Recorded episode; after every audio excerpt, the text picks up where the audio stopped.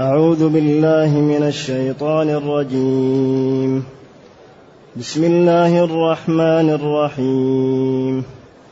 شهر رمضان الذي أنزل فيه القرآن هدى للناس وبينات من الهدى والفرقان. فمن شهد منكم الشهر فليصمه ومن كان مريضا أو على سفر فعدة من أيام أخر. يريد الله بكم اليسر ولا يريد بكم العسر ولتكملوا العدة ولتكملوا العدة ولتكبروا الله على ما هداكم ولعلكم تشكرون.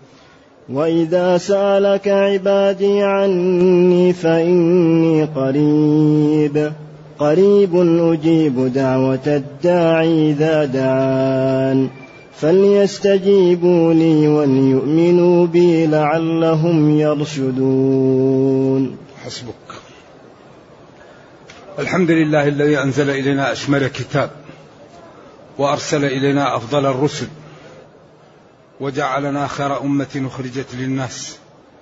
فله الحمد وله الشكر على هذه النعم العظيمة والآلاء الجسيمة. والصلاة والسلام على خير خلق الله وعلى آله وأصحابه ومن اهتدى بهداه. أما بعد فإن الله تعالى يبين في هذه الآيات حكم ركن من أركان الإسلام وهو الصوم. لأن الإسلام بني على خمسة أركان. أيوة شهادة أن لا إله إلا الله وأن محمد رسول الله وإقام الصلاة وإيتاء الزكاة وصوم رمضان وحج البيت أو حج البيت وصوم رمضان. فهنا يقول شهر رمضان.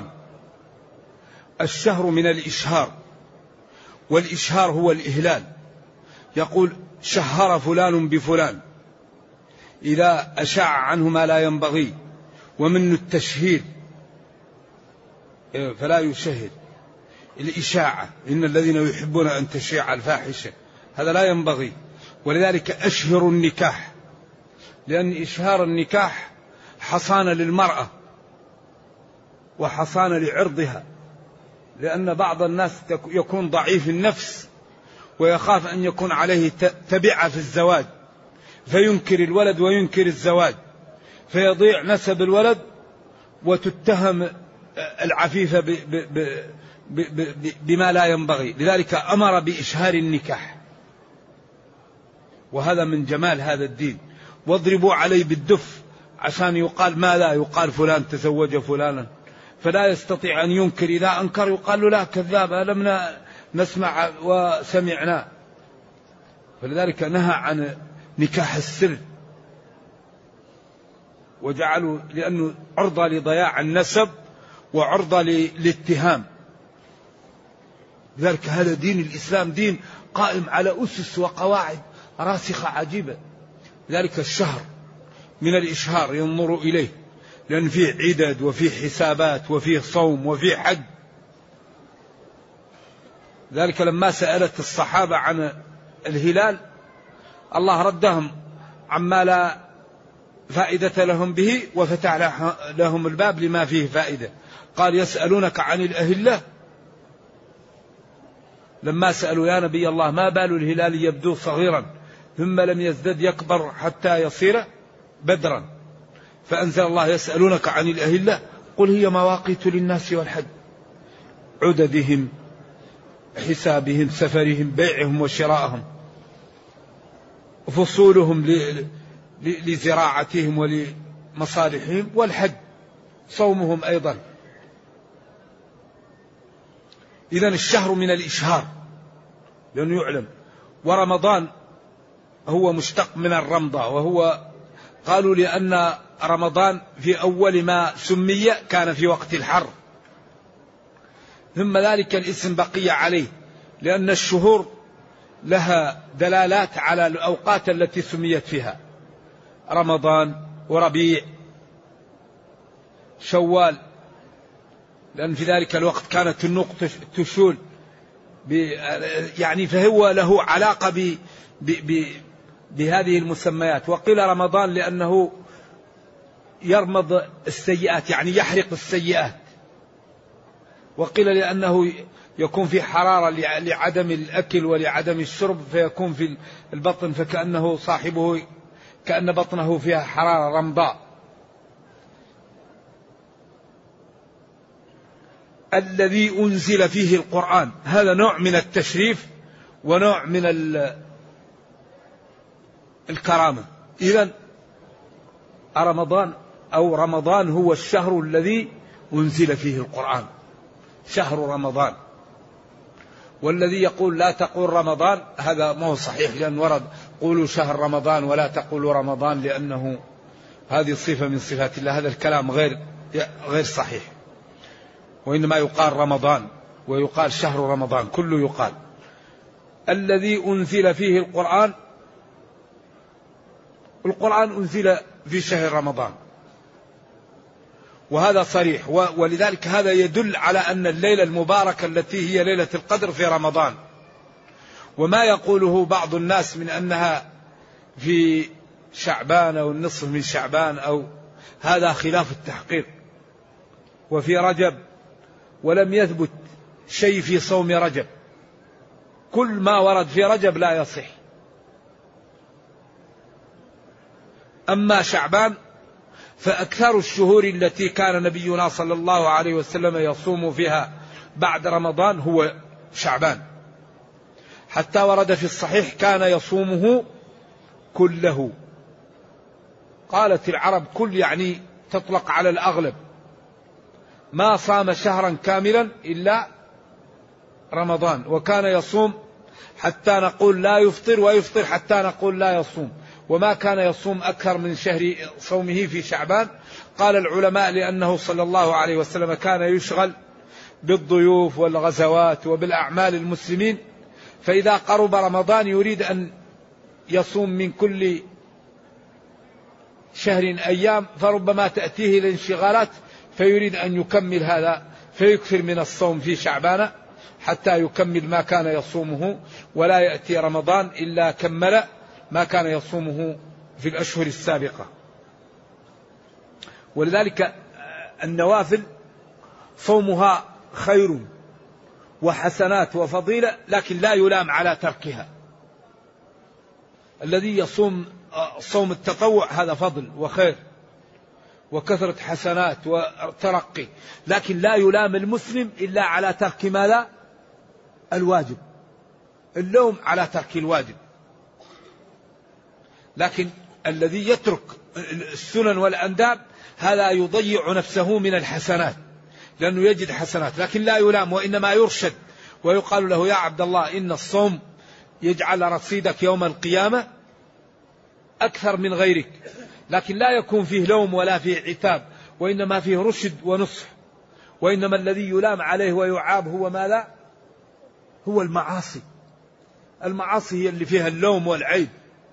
أما المباحات فهي مباحة لا يلام المسلم إذا فعل مباحا. لكن يقال له يا عبد الله الأرباح طيبة لا تضيع نفسك من الأرباح. سابقوا استبقوا. فالصوم التطوع وعمل المباحات هذا يجعل رصيد الإنسان كثيرا ويجعله بإذن الله تعالى حماية له عن أن يقع في المعاصي. لأن كثرة الحسنات تثقل الإيمان فتكون سبب في حماية صاحبها عن الوقوع في الحرام. لذلك من بركات النوافل أنها تقوي الإيمان. فإذا قوي الإيمان أصبح الإنسان عنده جلد على أن يقاوم نفسه. أصبح عنده جلد على أن يقاوم الشيطان. أصبح عنده جلد على أن يقوم شياطين الإنس. أصبح عنده جلد على أن يقاوم حب الدنيا. إذا الطاعات هي جرعات تقوي المسلم على أن يقاوم المنافذ التي تأتي منها للإنسان الضعف. ولذا سبحان الله العظيم هذا الدين هو مكون على على قدر ما تبذل تربح خلاص معاوضة. أوفوا بعهدي أوفي بعهدكم. وكل واحد وعمله. الميدان. لذلك يوم القيامة تجد الإنسان لا يعبه له وتجده راقي جدا لأنه كان ينتبه. وتجد الإنسان اللي في الدنيا إذا قال يسمع له وإذا خطب يزوج لا وزن له. كما قالت لما قال ما تعدون هذا فيكم؟ قالوا هذا حري. بأن إذا خطب يزوج وإذا تكلم يسمع له. قال ما تعدون هذا؟ قال هذا لا يعبى له. قال ملء هذا من الأرض خير منه ذاك. ولذلك إن الله لا ينظر إلى صوركم لذلك هذه هذه الدنيا فيها غيب. التمايز متى؟ يوم القيامة. يوم يجمعكم ليوم الجمع. ذلك يوم التغابن. أيوة الرجل الذي أعوذ بالله تندلق أقتابه أمعاؤه. يدور بها كما يدور الحمار بالرحى يا فلان ألم تفعل؟ ألم تكن؟ قال كنت آمر بالمعروف ولا آتي وأنهى عن المنكر وآتيه قال العلماء التحقيق أن الأمر بالمعروف والنهي عن المنكر طريق سلامة محققة. ولكن أمره ونهيه لم يكفيا لأن ينجياه من الكفر من النار لأنه كان على على معتقد لا يدخل صاحبه الجنة لأنه كان عنده مشاكل. قال كنت آمر ولا آتي وأنهى وآتي. إذا قالوا العلماء الأمر بالمعروف والنهي عن المنكر طريق سلامة محققة لا, لا ضرر فيه. ولكن من آداب الأمر بالمعروف والنهي عن المنكر أن يكون صاحب ذلك ممارسا. لأن العبد إذا أمر بشيء يأتيه ذلك مدعاه للقبول. وإذا نهى عن شيء يعني هو يفعله ذلك مدعاه لعدم القبول. ولذلك فإنك إذ ما تأتي ما أنت آمر به تلف من إياه تأمر آتيا. نعم. ومن أكبر ما ينبغي للدعاء أن يمارسوا ما يدعون إليه. من أكبر ما ينبغي للمسلم أن يمارس الدين ويدعو بأخلاقه وبسلوكه قبل أن يدعو بأقواله. ولذلك قال أتأمرون الناس بالبر وتنسون أنفسكم؟ كبر مقتا عند الله أن تقولوا ما لا تفعلون. وقال العبد الصالح وما أريد أن أخالفكم إلى ما أنهاكم عنه. فينبغي للمسلم أن يمارس الدين وأن يرفق, يرفق لأنه ما كان الرفق في شيء إلا زانه. الرفق الرفق. الرفق عائشة لما قالت وعليكم لعنة الله اليهود لما دخلوا قالوا السام عليك الموت قال وعليكم قالت عائشة ذكية قالت وعليكم اللعنة. قال يا عائشة يكفي نحن ردينا عليهم قلنا وعليكم لا تزيدي. ولذلك كان صلى الله عليه وسلم أحسن الناس خلقا. لما جاءه الأحمق المطاع وهو داخل قال بئس أخو العشيرة فلما جاءه لا ينهو وبش في وجهه. فلما خرج قال فعائشة تقول بئس أخو العشيرة قال يا عائشة متى رأيتني سبابا أو شتاما أو لعان؟ شر الناس من اتقاه الناس مخافة شره. شر الناس. ولكن المسلم إذا دخل المسلمون يطمئن هذا لا يخاف منه. ولذلك المتقي يؤمن لا يخاف منه. أما صاحب الشر كل واحد يتجنبه أعوذ بالله. هذا شر الناس من اتقاه الناس مخافة شره. أما الذي يتقاه الناس لفضله ولدينه ولما يقوم لهم من الإحسان ولما فيه من الفضل لا هذا ليس شرا هذا فضلا. ولكن الذي يتقيه الناس لأجل شره هذا هو من شرار الناس. نرجو الله السلامة والعافية. يقول جل وعلا رمضان الذي أنزل فيه القرآن. إذا ما يقوله بعض العلماء من أن ليلة القدر هي الليلة النصف من شعبان وأن يفرق فيها هذا أمر خلاف خلاف الواقع. لأن الله يقول الذي أنزل فيه القرآن. وقال إنا أنزلناه. فتبين أن ليلة القدر من رمضان هذا لا شك فيه. و و و والقول هذا القول واضح بطلانه يعني بالنصوص الصريحة. هدى للناس وبينات هدى وبينات حالان. أي أنزلناه في حال كونه هاديا للناس. يبين. قال تعالى ألم نجعل له عينين ولسانا وشفتين وهديناه النجدين. فمن يعمل مثقال ذرة خيرا يره ومن يعمل مثقال ذرة شرا يره طريق الجنة طريق النار طريق الفضل طريق السمو طريق النزول والانحدار. هدى الناس فيه. اهدنا الصراط المستقيم صراط الذين أنعمت عليهم.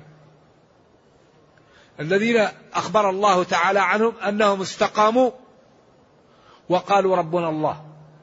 أي آمنوا واستقاموا. إن الذين قالوا ربنا الله ثم استقاموا. قالوا ربنا الله الإيمان. أي لا ربنا لنا غيره. وربنا الله تشمل أركان الإسلام والإيمان وكل ما يتعلق بالاعتقاد. ثم استقاموا على الطريقة التي أمروا بها لم يذهبوا إلى بنيات الطريق. وقال تتجافى جنوبهم عن المضاجع. يدعون ربهم. تتباعد جنوبهم عن المضاجع عن محل النوم. يدعون ربهم خوفا وطمعا. بعدين قال ومما رزقناهم ينفقون. يصلون ويزكون. كما قال هناك قد أفلح المؤمنون الذين هم في صلاتهم خاشعون. والذين هم عن اللغو معرضون استقاموا ثم استقاموا. كما قال في, حق أهل النار لما سأل أهل الجنة أهل النار ما سلككم في سقر قالوا لم نكن من المصلين. ولم نكن نطعم المسكين. وكنا نخوض مع الخائضين. وكنا نكذب بيوم الدين. هذه الأربعة هي أصول دخول جهنم. إذا هذا القرآن هدى للناس. يبين لهم أسباب دخول جهنم. ويبين لهم أسباب دخول الجنة. ويبين لهم الطرق التي إذا سلكوها ترقوا. وسعدوا في الدنيا ونجوا في الأخرى. ويبين لهم الطرق إذا سلكوها شقوا في الدنيا وأوبقوا يوم القيامة. فبشر عبادي الذين يستمعون القول فيتبعون أحسنه. أولئك الذين هداهم الله وأولئك هم أولو الألباب. قل إن الخاسرين الذين خسروا أنفسهم وأهليهم يوم القيامة ألا ذلك هو الخسران المبين. لهم من فوقهم ظلل من النار ومن تحتهم ظلل إذا هو هدى للناس. هذا القرآن بيان لأسباب الهداية بيان لأسباب النجاة بيان لأسباب الضلال بيان للطرق التي إذا سلكها العاقل نجا إذا هذا الشهر الذي يسمى رمضان هو الذي أنزل فيه هذا الكتاب القرآن. في حال كون هذا القرآن هاديا للناس مبين لهم وموضح لهم الطرق التي لو سلكوها لنجوا. لذلك نحن قلنا إن القرآن لا يقاوم إلا بماذا؟ إلا بأحد أمرين. لا يقاوم هذا الدين إلا بأحد أمرين. وهما تجهيل المسلمين بالإسلام. يكون المسلم لا يفهم الدين. إذا أراد أن يصلي يصلي صلاة فاسدة. إذا أراد أن يصوم يصوم صيام فاسد. إذا أراد أن يعبد الله يشرك وهو لا يدري يدعو غير الله. ويقول للقبور أتيناكم قاصدون ومثلكم؟ يقصدون ومن ترك الأجواد ليس يخيب والله يقول ادعوني. ويقول النبي صلى الله عليه وسلم إذا سألت فاسأل الله وقال ربكم ادعوني أستجب لكم. والدعاء هو العبادة. فأكبر ما يقاوم به الدين هو جهل أبناء المسلمين للإسلام. فإذا جهل المسلم الإسلام وقع في الأخطاء. أصبحت الصلاة خطأ الصوم خطأ الطهارة خطأ البيع خطأ الاعتقاد خطأ. بعدين يبقى كل الأمور فاسدة لأنه يجهل. أو لا يسمح للمسلم بأن يبين الإسلام للناس. يقال له لا أنت مسلم أسكت لا تتكلم. هذا الذي يقاوم به الدين. أن لا يسمح لأهل الدين أن يبينوه أو أن يجهل أهل الدين بدينهم. ولذلك نحن ينبغي لنا أن نفهم هذا الدين وأن نعرضه على الناس عرضا جميلا. كل إنسان عنده بضاعة يحاول أن يعمل لها إيش؟ ديكور. ديكور تعرض فيه البضاعة. ينبغي نحن أن نعرض الإسلام بالرفق وباللين وبإكرام الناس وبالتواضع لها وباللين لها حتى تقبل منا بضاعتنا. بضاعتنا هي الدين. فينبغي أن نعرضه على الناس عرضا لائقا ليقبله منا. أما يكون المسلم إذا سلم عليه الواحد لا يرد عليه لما تقول للمسلم السلام عليكم يقول لك وعليكم. ما ينبغي هذا. قل وعليكم السلام ورحمة الله وبركاته. إذا ذاك المسلم يريد أن يسلم عليك تعطيه رؤوس أصبعك وتقول له يا أخي أنا مشغول روح. ما ينبغي وإذا حييتم بتحية. الدين حسن الخلق. يدخل الرجل ينال به الرجل درجة الصديقين. ولذلك ربنا قال لنبيه وإنك لعلى خلق وإنك لعلى خلق عظيم. ما قال لأحد أبدا الناس الذين كانوا يجلسون له في البيت ويريد أن ينام ويريد أن يختلي بأهله وصلوات الله وسلامه عليه. هؤلاء الثقلاء حتى قال لهم ربهم ماذا قال لهم؟ فإذا طعمتم فانتشروا ولا مستأنسين لحديث. إن ذلكم كان يؤذي النبي فيستحيي منكم. والله لا يستحيي من الحق. الثقلاء هؤلاء مشكلة. فلذا نبينا كان على خلق عجيب. ما قال لأحد قط لا كل ما جاءه شخص يسأل شيء يعطيه إياه. ولذلك قال من طلبني ما لا يملك ترى لا يجوز له. أنا لا أريد أن نمنع أحدا. ولذلك قال ولا تجعل يدك مغلولة إلى عنقك ولا تبسطها كل البسط. فتقعد ملوما؟ قيل إنه جاءه واحد وقال له اعطيني ثوبك. والأثر لا يصح طبعا. لكن ورد أعطيني ثوبك. فأعطاه ثوبه. صلوات الله وسلامه. فأذن للصلاة وهو ما عنده ثوب يخرج به. فقالت له إحدى أمهات المؤمنين كيف تعطي ثوبك؟ ما عندك غيره. فقال ولا تجعل يدك مغلولة إلى عنقك ولا تبسطها كل البسط فتقعد ملوما من إحدى أمهات المؤمنين محصور عن الصلاة ما لا قادر تخرج. لما تعطي ثوبك ما عندك ثوب؟ وهو ما هو قادر يخرج حتى يحصل ثوب. صلوات الله وسلامه عليه. ولذا الله يقول لقد كان لكم في رسول الله أسوة حسنة. ما كان يقابل الإساءة بالإساءة. ما يقابل أبدا. وكل ما خالطه شخص أحب الدين في شخصه. قريش قال ماذا أفعل. قال أنتم الطلقاء. خرجوه لما جاءه ملك الجبال. قالت له عائشة ما أشد يوم ريت؟ يوم أحد؟ قال لا. يوم قرن الثعالب. أو جاءوني وق... يوم العقبة فجاءوني وكذبوني ورموني وأدموني فجئت لبني عبد يالي بن كلال فلم يقبل مني فرحت هائما على وجهي والحديث الصحيحين. قال فوقع لي من الألم ما لا يعلمه إلا الله فأرسل لي ملك الجبال ملك الجبال. قال إن شئت أطلقت عليهم الأخشبين. فكان رؤوف رحيم. فقال لعل الله أن يخرج من أصلابهم. من يعبد الله ما قال فرصة وقال أطبق عليهم. رؤوف رحيم. الواحد الآن يمكن ابنه يدعو عليه الله يقتله. أخوه جاره. والدعوة مثل الرمية. الإنسان إذا دعا مثل أن يأخذ حجر ويرمي به أو يأخذ آه، سلاح ويرمي به لأنك إذا طلق خرجت الرمية من يدك ما تدري. إذا دعوت على الشخص يمكن يقابل وقت استجابة. فالإجابة يعطيها الله. فلذلك لا يدعو المسلم على المسلم ولا يدعو على ولديه ولا يدعو على الناس. فليتق الله وليخاف. لأنه إذا دعا عليه ومات يمكن يضمن يوم القيامة. مثل يأخذ الواحد ويرميه. فيكون قتله. فلذلك الإنسان يمسك عليه هذا. يرشد في الكلام يرشد في القول. الذي أنزل فيه القرآن هدى للناس أي بيان للناس ويهديهم لما يريدونه. أما الهدى الذي هو التوفيق فهذا لا يملكه إلا الله. إيصال الإيمان في القلب هذا من خصائص الربوبية.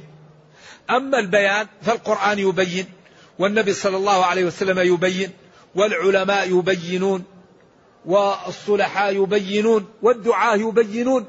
ويهدون بالبيان. أما إيصال المعلومة في القلب واستقرارها فيه هذا من خصائص الربوبية.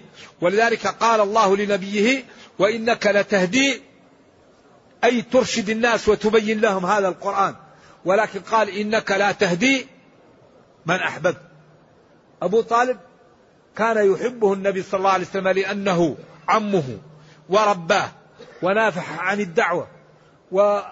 ووجد الأذى لأجلها ولكنه لما جاءته الوفاة حاول معه أن يقول لا إله إلا الله فلم يستطع. إنك لا تهدي من أحببت وإنما الهداية بيد الله هو الذي ولذلك كان يقول يا مقلب القلوب ثبت قلوبنا على دينك.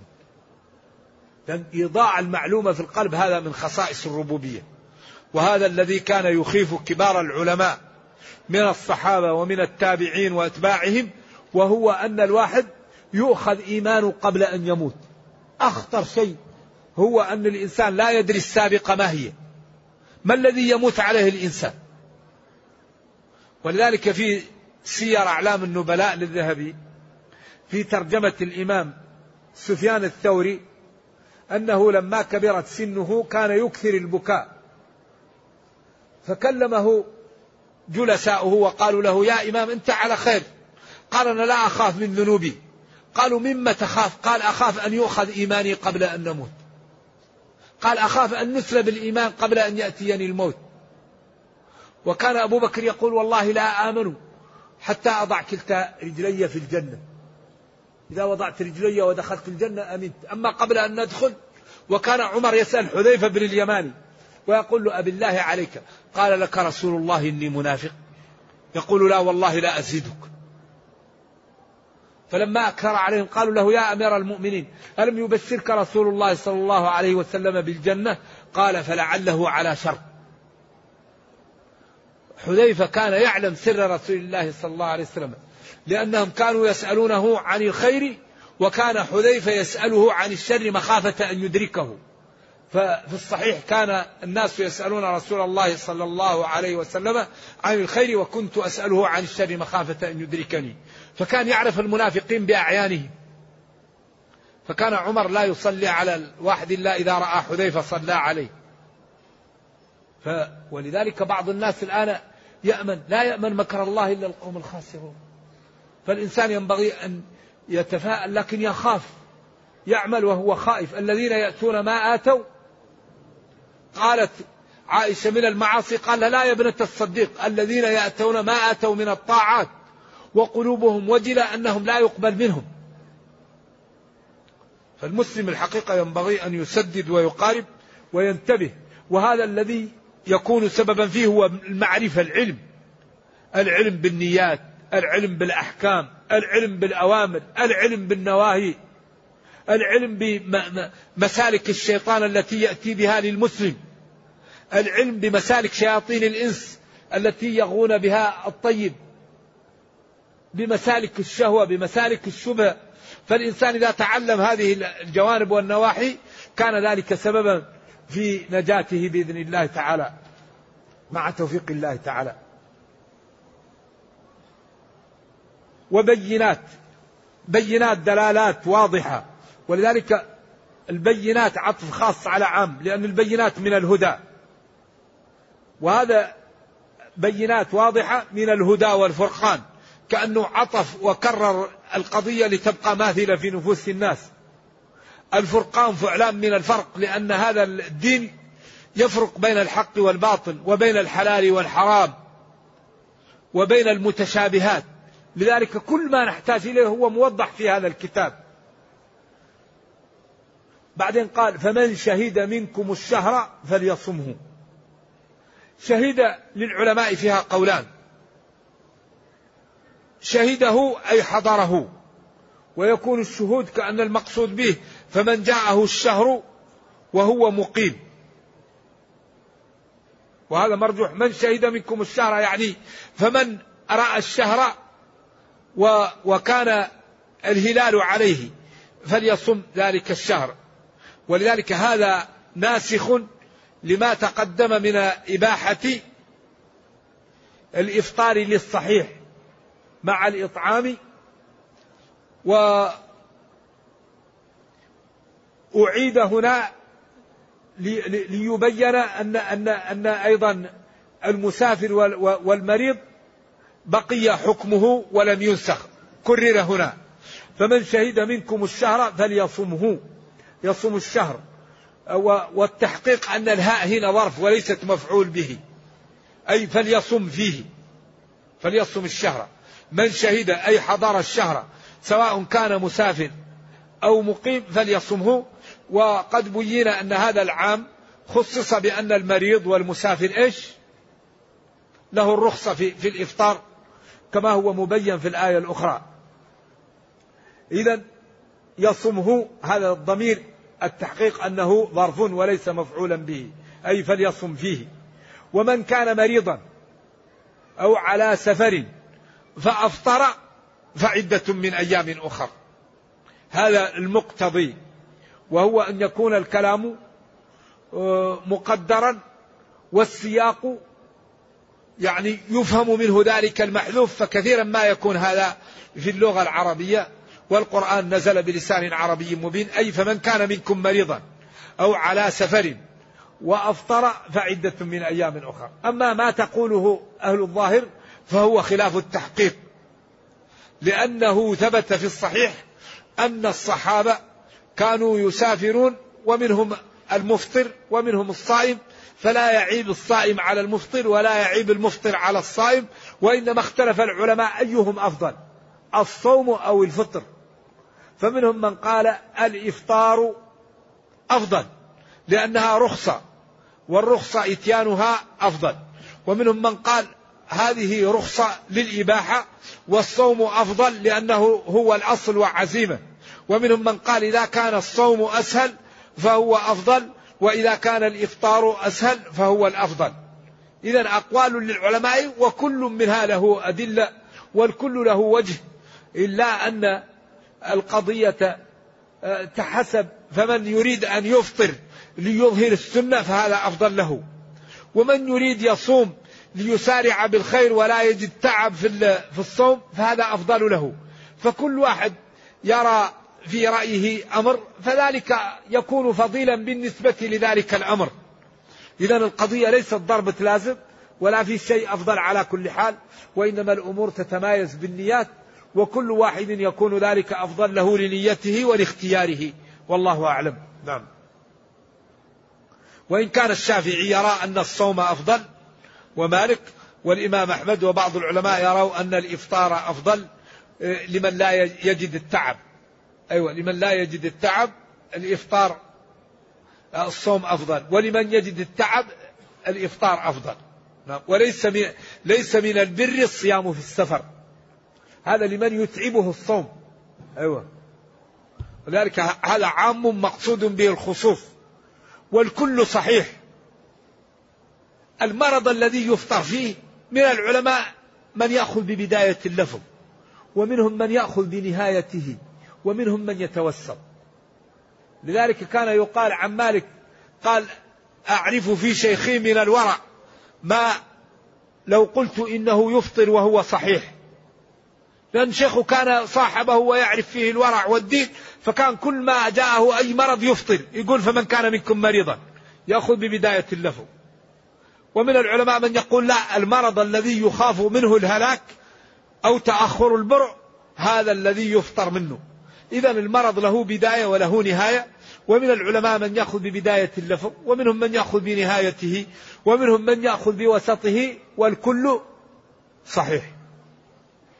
والدين يسر. ولذلك الشافعي قال من قصر ثلاث شعرات في الحج أجزأه ذلك. مالك قال لا يجزي إلا أن يمر بجميع الشعر ويقصه. فالشافعي أخذ ببداية اللفظ ومالك أخذ بنهاية اللفظ. أحمد في رواية وأبو حنيفة قال نصف الرأس يكفي والكل صحيح. لأن الذي قصر ثلاث شعرات هو مقصر. والذي قصر كل الرأس هو مقصر. إذا يبقى الراجح والمرجوح أو الأولى هذا أمر آخر. إذا الراحمون إيش؟ يرحمهم الله. والشريعة جاءت سهلة وارحموا من في الأرض. والجنة أبوابها كم؟ ثمانية. تدخل من باب غيرك يدخل من باب. حفظت شيئا وغابت عنك أشياء. والذي يريد أن ينكر ينبغي أن يعرف أدلة المخالفين. لا تنكر على مخالفيك وأنت لا تعرف أدلته. هذا غير إنصاف. قبل أن تنكر على المخالف قل له ما دليلك. قد إذا سمعت دليله تترك ما عندك وتذهب إليه. ولكن نحن عندنا ضابط. فإن تنازعتم في شيء تركت فيكم ما إن تمسكتم به لن تضلوا بعدي. كتاب الله والسنة. كل كلام فيه مقبول ومردود إلا كلام النبي صلى الله عليه وسلم. إذا لما يكون المنهج عندنا سليم عند التطبيق ما يسلم أحد من الخطأ. كلكم خطاؤون. أيوة لكن المهم يكون المنهج سليم. أما عند العمل لا يسلم أحد من الخطأ. ولذلك يقال إن هذا الرجل الذي جاءه الخصوم فجاء الأول بحجته فقال له هذا الكلام صحيح. فجاء الثاني بحجته فقال له هذا الكلام صحيح. فكانت في جنبه زوجه فقالت له ألم تجعل بين الناس إشكال؟ فقال له هذا الكلام الذي قلته صحيح. لذلك هذا يقال قاضي سدوم. هو جاءه صاحب الخصم الأول فقال له كلام صحيح. فجاء الثاني فقال كلام صحيح. فقالت له زوجه هذا الذي قلت مشكل. قال كلام صحيح. لا. هذه مشكلة هذا. ينبغي الحقيقة أن ينظر. ولذلك الإنسان يكون أبا وابنا وأخا. فأنت تقول عبد الله أخ. لا الثاني لا يقول عبد الله ابن. الثالث لا يقول عبد الله أب. هذا صحيح لكن ما هي في جهة واحدة. أب لرجل وابن لرجل وأخ لرجل آخر. لذلك هذا الكلام ما انصب على محل واحد. هذا صحيح من جهة وهذا صحيح من جهة وهذا صحيح من جهة. لذلك الشيء مع غيره غيره لا مع غيره. لذلك ينبغي لطلاب العلم أن يرفقوا ويجعلوا أمامهم الكتاب والسنة. النبي صلى الله عليه وسلم قال لا يصلين أحد العصر إلا في بني قريظة. لا يصلين أحد العصر إلا في بني قريظة. فبعض الصحابة قال هذا المقصود به الإسراع والعصر جاء فنحن نصلي. بعضهم قال الذي أوجب علينا العصر قال لا يصلين أحد العصر لا نصلي ولو يأتي الفجر حتى نأتي لبني قريظة. فلما صلى من صلى وأخر من صلى كله قال صح. واحد وجد جاءته الصلاة وليس عنده ماء فتيمم وصلى. اثنان. فوجدوا الماء فتوضأ واحد وأعاد الصلاة والثاني لم يعد. قال للذي أعاد لك الأجر مرتين. والذي لم يعد أصاب السنة. والذي أصاب السنة ما يمكن يكون مخطئ. والذي له الأجر مرتين لا يمكن أن يكون مخطئ. قالوا لك الأجر مرتين. كيف مخطئ وله الأجر مرتين؟ وقال لهذا أصبت السنة. إذا أحيانا يكون الحق ما توصلت إليه. أيوة يكون المتعبد به ما توصلت إليه هو الحق. ولذلك قال إنما الأعمال السجود شيء واحد. فإذا سجد العبد لله أقرب ما يكون العبد من ربه وإذا سجد لغير الله خرج عن الإسلام. إذا الأمور تتمايز بالنيات. إنما الأعمال بالنيات. يقول ومن كان منكم مريضا أو على سفر فأفطر فعدة من أيام أخر. يريد الله بكم اليسر. الله شرع لكم هذا لييسر عليكم ولا يريد بكم العسر. ومن اليسر إباحة الصوم في السفر لأن السفر مشقة ولذلك نصفت فيه الصلاة. أعظم شيء الصلاة في السفر يطرح شطرها. ولا يريد بكم العسر وهو الصوم في السفر وهو الصوم في حالة المرض. ولتكملوا العدة. وشرع لكم ذلك والصوم لتكملوا العدة ليكون الشهر كامل تصومون ثلاثين أو تسعين كما ورد. نحن أمة أمية. لا نقرأ ولا نكتب. الشهر هكذا وهكذا. يعني الشهر يكون ثلاثين ويكون تسعا وعشرين. لتكملوا العدة عدة الشهر. ولتعظموا الله وتكبروه على ما هداكم. ولعلكم بذلك الذي شرع لكم وامتثلتموه يكون فعلكم ذلك شكر لله. ولعلكم تشكرون بذلك الامتثال وبذلك الأحكام الذي علمتموها وسرتم على نهجها. ثم ولذلك التكبير يوم العيد يوم عيد الأضحى. من بعد الصلاة يكبر يكبر حتى يصلي الإمام. الروايات الواردة. أما التكبير في أيام عيد الأضحى يكون من بعد من الظهر أو من قبله إلى أن يكون اليوم الرابع. صلى اليوم الرابع الظهر ينتهي التكبير. وهو أدبار الصلاة. ولتكبروا الله أي تقولوا الله أكبر وتعظموه على ما هداكم على هدايته لكم. ولعلكم بذلك الأمر تشكرون ربكم فتسعدون لأن الذي يشكر الله يزده ويثبت له النعم. أكبر أسباب تثبيت النعم الشكر. لئن شكرتم لأزيدنكم. وما فيه شكر أكبر من أن العبد يستعمل نعم الله في طاعته. وجعل لكم السمع والأبصار والأفئدة لعلكم تشكرون. أعطاك موارد العلم لتستعملها في طاعة الله. فلا تنظر إلى الحرام ولا تسمع حرام ولا تفكر في الحرام وإنما تسمع الحلال وتنظر إلى الحلال وتفكر في الحلال. ثم قال قيل إنه جاء أعرابي وقال يا نبي الله ربنا قريب فنناجيه أم بعيد فنناديه فأنزل الله وإذا سألك عبادي عني. وإذا سألك يا نبي عبادي عني فإني قريب. ما قال فقل قال فإني قريب. قريب وما تسقط من ورقة. ما يكون من نجوى ثلاثة إلا هو رابعهم. ونحن أقرب إليه من لقد سمع الله قال التي تجادلك في زوجها. فالله قريب. مستو على عرشه بائن من خلقه والعالم في يده أصغر من حبة خردل. والأرض جميعا.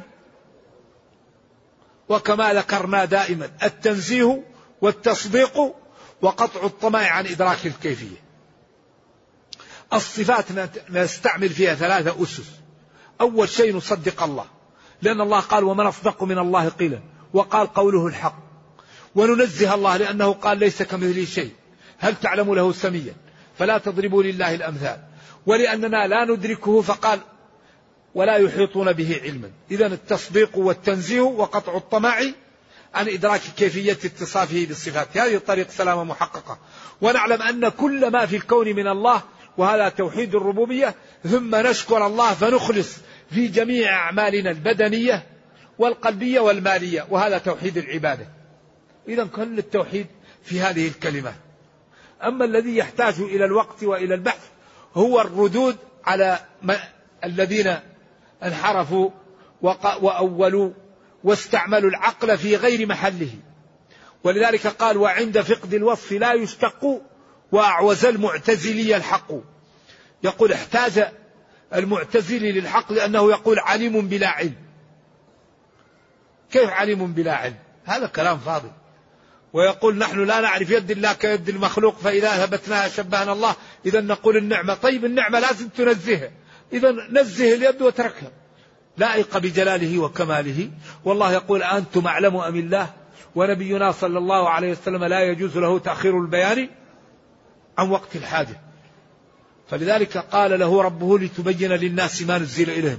فالقضية واضحة ولكن كما قال الشافعي بعض الناس رام نفعا فضر من غير قصد ومن البر ما يكون عقوقا.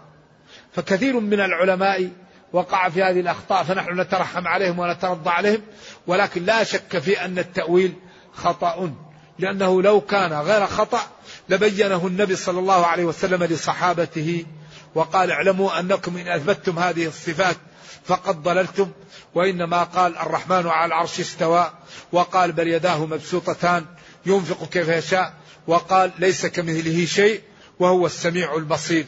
فنثبت لله ما أثبت لنفسه وننفي عنه ما نفى عن نفسه ونصدق الله فيما قال ونصدق الرسول صلى الله عليه وسلم فيما قال عن ربه وما قاله نقوله وما نفاه ننفي وما سكت عنه الوحي. نسكت. وهذه الطريق سلامة محققة. إذا فأجابه الله فإذا سألك عبادي عني فإني قريب. أجيب دعوة الداعي إذا دعان فليستجيبوا لي. هنا إشكال. قال أجيب دعوة الداعي إذا دعان وقال ادعوني أستجب لكم. فهنا أجيب دعوة الداعي للعلماء فيها قولان. قول يعني إذا عبدني دعاني أي عبدني والدعاء هو العبادة أعطيه الأجر على العبادة. القول الثاني إذا دعاني أجبه ولكن هذه الإجابة إما أن تكون بما طلب ولكن قد تتأخر الإجابة ليزيد العبد من طاعة الله والافتقار له ولذلك يستجب لأحدكم ما لم يعجل يقول دعوت فلم يستجب لي أو تدخر له في يوم لا تجزي نفس عن نفس شيئا فالله يختار لنا ما كان لنا الخيارة ولذلك هو يختار لعبيده. فالعبد يدعو في الدنيا يريد حاجة الله يقول هذه الحاجة أنا أدخرها له يوم القيامة فأرد عنه بها شيء وأعطيه بها يوم القيامة. أو يرد عنه من السوء الذي كان يأتيه. إذا لا يدعو العبد ربه لا يدعو العبد ربه إلا أعطاه سؤله. أو ادخرها له يوم القيامة أو رد عنه بقدرها من من السوء. فقال إذا نكثر قال الله أكثر. إذا أكثر العبد من الدعاء الله يعطيه. ولذلك قال بعض السلف إذا إذا رزق العبد الدعاء الله يعطيه. المشكلة إذا حرم العبد من من الدعاء. أما إذا رزق الدعاء الله يعطيه. ما دام الله وفق العبد للدعاء سيعطيه لأنه لا يرد. أجيب دعوة الداعي إذا دعان. لكن من أسباب الإجابة طيب المطعم. مشكلة. بعض الناس لا يسأل عن الأكل. أي أكل يأكل؟ والأكل لا يجوز أن يؤكل إلا إذا كان حلال لأن الميتة حرام ولحم الخنزير حرام. والذي يذبح لغير الله حرام. وبعض ال والخمر نجس وبعض ال وكثير من الأكلات تطبخ بالخمر في في بلاد. وتعلب بالخمر. إذا المسلم ينبغي أن يحتاط لأكله. عشان تستجب دعوته. أطم مطعمك إيش؟ اللحم الذي ينبت من الحرام. إيش مشكلة؟ يقسو القلب. أسباب قسوة القلب عدم الانتباه من الأكل. واحد يأكل الحرام يقسو قلبه. إذا قسى قلبه لا يدعو الله لا يلتجي إلى الله لا يخاف من الله فينظر إلى الحرام. فالحرام يجر إلى الحرام فيروح في داهية. لكن الذي يطعم مطعمه إذا دعا الله يستجيب له يلين قلبه يخاف الله يغض بصره ينجو من المعاصي. إذا هي كل كل حلقة آخذ بحجز الحلقة اللي وراها. ولذا أهم شيء نهتم به الأكل الحلال. المسلم يأكل الحلال. لا يأكل الحرام. المسلم يحافظ لا يتكلم بالحرام. لأنه إذا تكلم بالحرام أخذت حسناته. أكثر شيء يأخذ حسناتنا الآن ما هو؟ حصائد الألسن الغيبة. أكثر ما يأخذ حسناتنا الغيبة. ولذلك لا يتكلم أحدنا في مجلس إلا اغتاب فيه. لأن الذي يرفع ما وقع في مجلس لا يخلو من غيبة. لأنه إما أحد أساء على أحد وإما أحد سخر من أحد وإما أحد قال في أحد وهذا كله غيبة لأن الغيبة ذكرك أخاك بما يكره. متى نسلم من الغيبة؟ لا نتكلم فيما يقع بين الناس. إذا كان أحدنا لا يتكلم فيما يقع بين الناس سلم من الغيبة. يتكلم بالقرآن بالسنة بالخير. من كان يؤمن بالله واليوم الآخر لكن كل الكلام الذي يقع بيننا لا يخلو من غيبة أبدا. فلذلك ينبغي أن نحاسب ونرشد. أجيب دعوة الداعي إذا دعان. فليستجيبوا لي. يستجيبوا لي يطيعوني. يطيعوني. وليؤمنوا بي يصدقوا بي.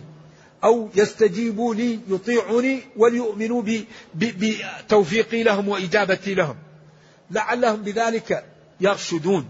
أي بأنهم يوقنون بالإجابة هذا من رشدهم ومن استقامتهم ومن قوة إيمانهم.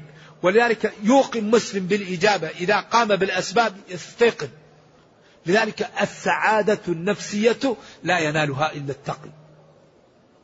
السعادة النفسية أمر مخصوص بالأتقياء. الذي إذا آوى إلى فراشه فإذا هو لم يظلم ولم يكذب ولم يسرق ولم يرابي ولم ينمم. ولم يفعل إلا الخير فينام قرير العين. أما الذي إذا أراد أن يأوي إلى فراشه فإذا هو اغتاب هذا وكذب على هذا وأخذ مال هذا ونمم بهذا ووشى بهذا أين تكون السعادة؟ ينام وهو على حسرة. لذلك السعادة محصورة على الأتقياء. نرجو الله جل وعلا أن يجعلنا وإياكم من الأتقياء وأن يوفقنا لما يحبه ويرضاه إنه خير مسؤول والقادر على ذلك.